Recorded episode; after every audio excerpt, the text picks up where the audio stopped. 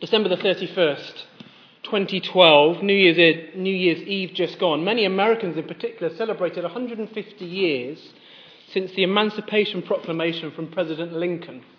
Now, if you're not up on your American history, a proclamation that he gave um, 150 years previously to, to mean that 3.1 million slaves, well, their lives were changed. It gave them freedom. In fact, to remember and to celebrate this fact this new year just gone, um, you could see the, the original uh, document that Lincoln had signed, his actual signature there. People to come and to see and to remember and to be thankful for freedom that was granted. But cast your mind back, if you can, 150 years previously to 1862, December the 31st, known as, as Freedom's Eve or, or the Watch Night. On that night, history tells us uh, Americans of African descent joined together in many places, in, in churches, in, in gathering places, in, in private homes. Throughout the nation, together they anxiously awaited at midnight news that the proclamation had become law. Many couldn't sleep. You can imagine the tension, can't you? Will it, will it go through? Is it real? But then at the stroke of midnight, it was January the 1st, 1863, and according to Lincoln's promise, all slaves in the Confederate States were, were legally free. People still stayed up, though, in churches and elsewhere to, to see whether it was reality. Has freedom actually been declared? Has it worked? And the stories tell us that when the news was received later that day, there were prayers and shouts, songs of joy. People fell on their knees, thanked God. They were now men and women rather than slaves, rather than goods. They were people rather than possessions. In some senses, now they were, were who they were made to be. And in Romans, in our verses for this evening, Paul is pulling together seven chapters of theology. And he says to them, here's what it means for you. Here's what it's all about. Here's what it means that you are now set free. You can be who you were created to be. You're no longer a slave, condemned for your sin. You're free. You're a free person.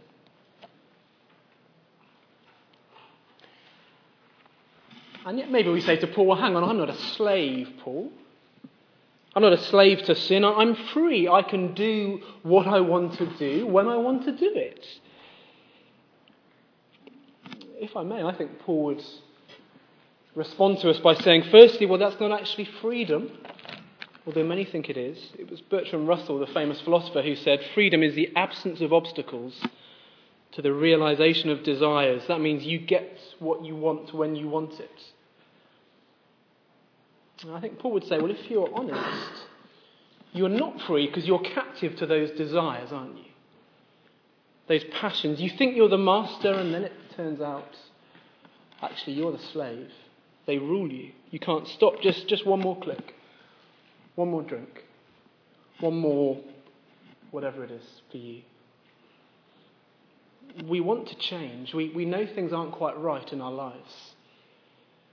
But however much we try and do it, we just fall short. It, it doesn't work. We've walked out on God, but we're not free now. We're, we're slaves. There's a big part of me that wants to be kinder, but I'm, I'm weighed down by my sin, we say, and I just can't do it. Part of me that wants to be a better husband, a better friend, a, a nicer parent, a harder working employee, a nicer boss. But in our own strength, we just can't do it. We know that sin has this grip on us, and it's tighter than we think. We need to be very clear. Paul is, is saying to us that sin is not out there somewhere. It's not what other people do the, the murderers, the thieves, the traffickers, the sins that the tabloids talk of. Sin, Paul says, is in here. It's in me. It's the shopping trolley we thought about last week. It just veers us off away from God towards ourselves. Do you remember how Paul put it last week? Back in chapter 7, he said, I have the desire to do what is good, but I cannot carry it out. For I do not do the good I want to do, but the evil I do not want to do, this I keep on doing. Now, if I do what I do not want to do, it is no longer I who is doing it, but it is sin living in me that does it. Whoever we are, there's this tendency we have away from God and towards self. And the law, well, Paul has said it, it's as if it's a greenhouse. It means that our sin thrives and it flourishes. He says it's as if it's a highlighter. The law means that we know what we're really like because it exposes our sin. Through the law, we become conscious of our sin. But then look at verse 2 in our passage for today and see how he describes the law here in verse 2. He says it is from the law of sin and death. What, why sin and death? Well, because we can't keep it and it cannot bring us life. And we say, there we go, I knew it. You, you, religious type, religion and church and all that, it's all about you putting people in their place, isn't it? You make them feel guilty, you have control over them, you have power over them, and they do what you want to do. But the news of these verses is that that is utterly wrong. That is not what Paul is talking about at all. I take it being a slave is a wretched thing to be. Horrible. That's why 150 years ago there was so much rejoicing and, and laughter and thankfulness when freedom came. And it seems to me what Paul is doing in these, these verses and this chapter is showing us what it means to be free, to no longer be slaves. What it means, 7 verse 6, do you remember? To serve in the new way of the Spirit. What it means, 7 verse 24 and 25, to, to begin to be delivered from this body that is subject to death through Jesus Christ our Lord. And I think he wants to say at least two things to us this evening. I'm afraid I forgot my PowerPoint. So, the first one, if you're a note taker, the first one is this through Jesus, we are no longer condemned. The second one, and we're just going to scratch the surface and fill it in in the weeks to come. The second one is through Jesus, we now have life. Firstly, though, through Jesus, we are no longer condemned. And if we're honest, religion and church and all that can very easily fall into the trap of making people feel condemned, of looking down noses at others, of being of the religious type. Paul said it back in chapter 2. Do you remember if you were here right back in probably October? He, he, he told them what they do, and he says, Here's what you can expect he said this You therefore have no excuse, you who pass judgment on someone else. For at whatever point you judge another, you are condemning yourself. Because you who pass judgment do the same things. Now we know that God's judgment against those who do such things is based on truth, so when you, a mere human being, pass judgment on them and yet do the same things, do you think that you will escape God's judgment? Firmly in his horizon are the religious type people who look down their noses at others and judge them. You think you're a lawkeeper, says Paul. You think you can do it. You confidently look down at others. But you're condemning yourself because you're still in your sin. You will be judged. You cannot keep the law. Because, verse 3 in chapter 8, what the law was powerless to do, God has done for us. We can't liberate ourselves, we can't set ourselves free. But the very heart of the Christian faith is, is not about God rewarding good people, it is about God rescuing bad people.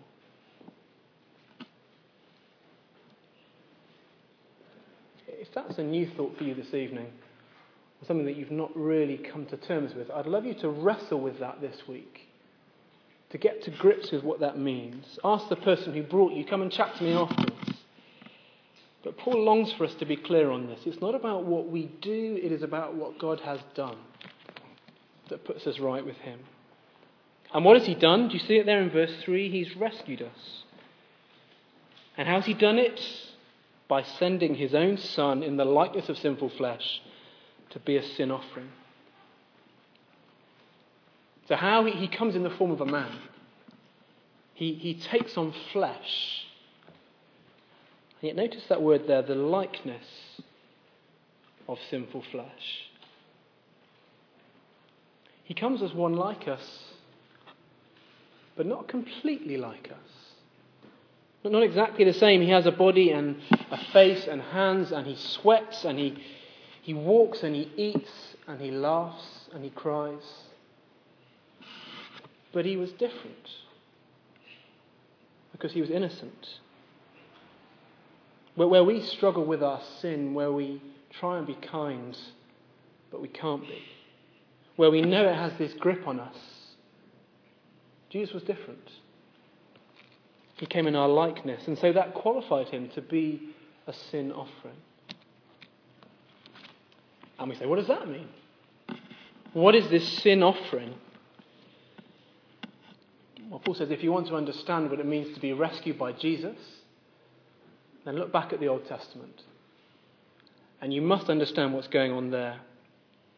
Try and understand the sacrificial system back before Christ. Do you remember that? God's gracious provision in making it possible for, for a, a way for a holy God to be restored to an unholy people. He, he rescues them from Egypt and then how are they, sinful, grumbling, unbelieving, complaining, idol worshipping Israel, going to be in a relationship with a God who is perfectly just and awesome and powerful? That the two just don't mix. From the very start of the Bible, God says, Listen to me and obey me, and you will live. I know what's best for you. Trust me. But disobey me, and on the day that you eat of it, you will surely die. So, how are the two going to relate again? Unholy man, holy gods. The answer sacrifices. Just as God promised, sin results in death. But not the death of the sinner, an animal in their place. Imagine, imagine a man turns up at the temple, the tabernacle, with his hands on a, on a lamb's head. And it's killed, it's slaughtered. There is no doubt why this lamb is dying. It's dying for the sin of the family, the sin of the people. The animal dies, the people don't die. And these sacrifices, they're not just our way of trying to twist God's arm behind his back. If we could just do enough, he would have us back and, and we could be friends again. No, no, this is God's initiative, his gracious provision to bring reconciliation.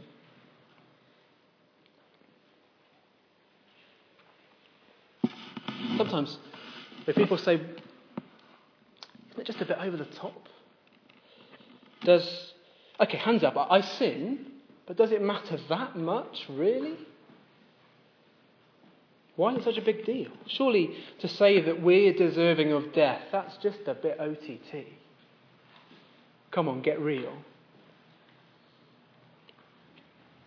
I think the answer is we've underestimated how big a deal sin is, and we've underestimated how good God is.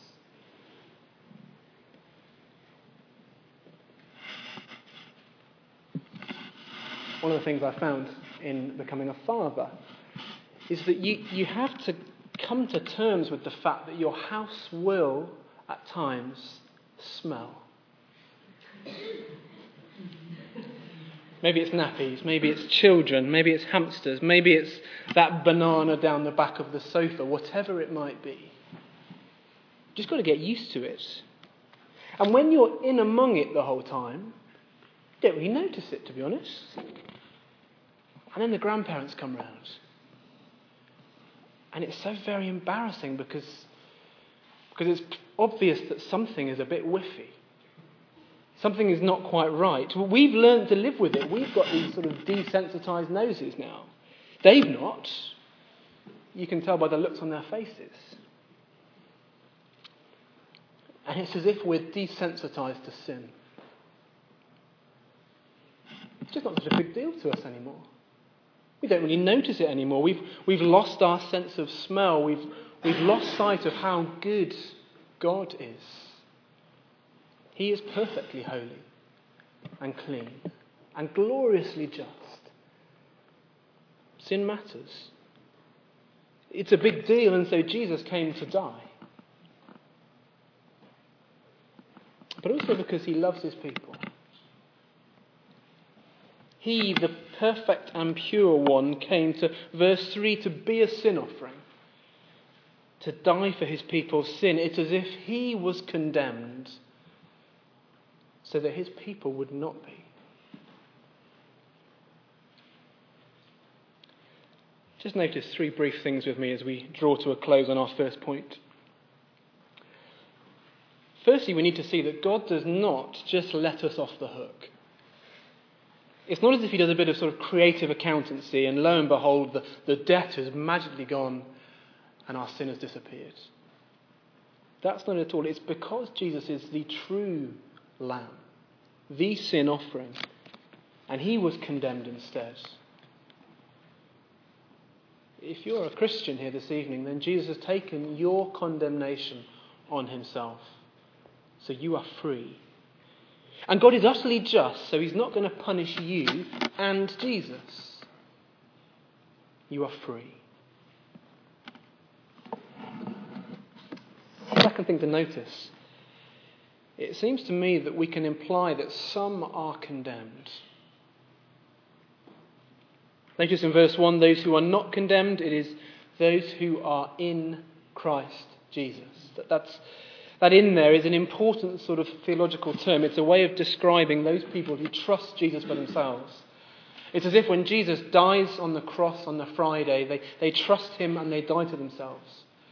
And when he rises again on the Sunday, they're trusting him. So they have new life. They are in Jesus. We must be clear here as it's a game changer for how we perceive and think about other people. Not everyone can say, there is no condemnation anymore. It is those who are in Christ Jesus. If you're someone here this evening who hasn't trusted Christ, I would urge you to do so. Come, come and enjoy the reality of sins forgiven, of, of no condemnation, of freedom, not being a slave to sin anymore, but of being in Christ. And the third one is this that Christians are not condemned.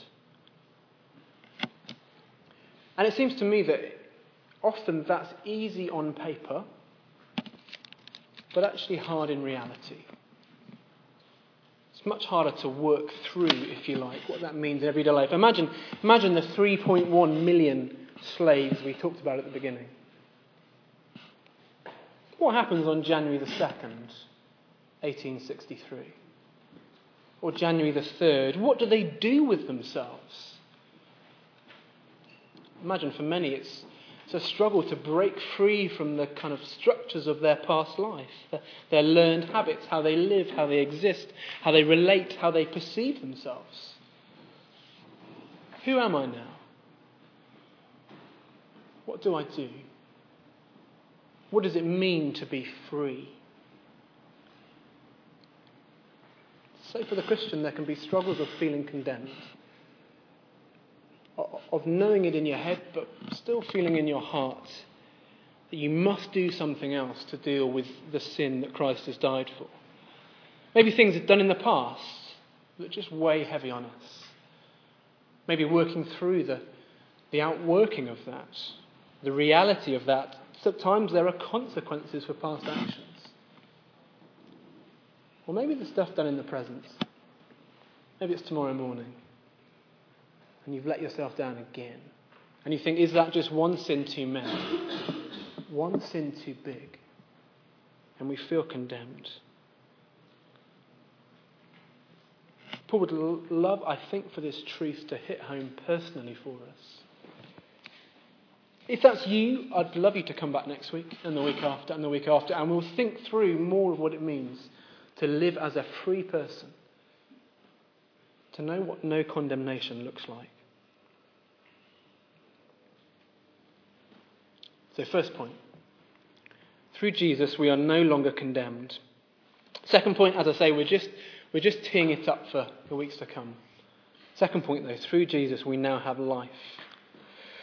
And life in the Bible is not necessarily a beating heart or a brain that works or a body that functions. Being alive means being in the relationship that you were made for, being friends with God, restored to who you were created to be.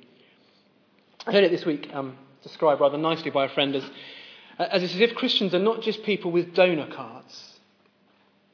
You know the donor card, cards that you have in your wallet to say, if I die, if I'm hit by a bus, then you can use my organs for, for other people or for medical research or students or whatever. But the thing is about donor cards, they don't really kick in until you die, until you kick the bucket. And some people can think like that about the Christian faith. And they say, well, you Christians, it's all about heaven. It's all about what's to come. And the great thing is, you're not going to be condemned. Well done. But, but, but is that it? Is that it now? And Paul says, no. No, we have life now. We're rescued now. Verse 2. Because through Christ Jesus, the law of the Spirit who gives life has set you free from the law of sin and death. It's not just as if Jesus died and we're not condemned, and that's great news. It's more than that. No, no, through the Holy Spirit, we can live now, today. That that's the turning point. That's what will dominate Paul for the next chapter. Some talk about the law here in verse 2 as being rather like the law of gravity. It just happens. The law of sin and death just happens. It's just the way things are. It's the way the universe functions. We sin, we die. We must obey gravity. We throw something up, it comes down. How do you break the law of gravity? I'm not sure you can, really. The internet tells me that NASA, along with Russian scientists, are trying to make an anti gravity machine, but forget that for the moment. How do you break the law of gravity? It seems to me the only way is by setting up an alternative law that will trump the law of gravity. A stronger law will mean that you have progress. And what is Paul's alternative law? Did you see it? The one that will change things? Verse 2 The law of the Spirit who gives life. That law will change us. Every Christian, every person who is in Christ, has God's Holy Spirit. The Spirit who gives life. And what does the life of the Spirit look like? The life that we have now? What does it mean to be free, to be controlled by this new law? What does it mean to be released from a lifetime of slavery? Come back next week.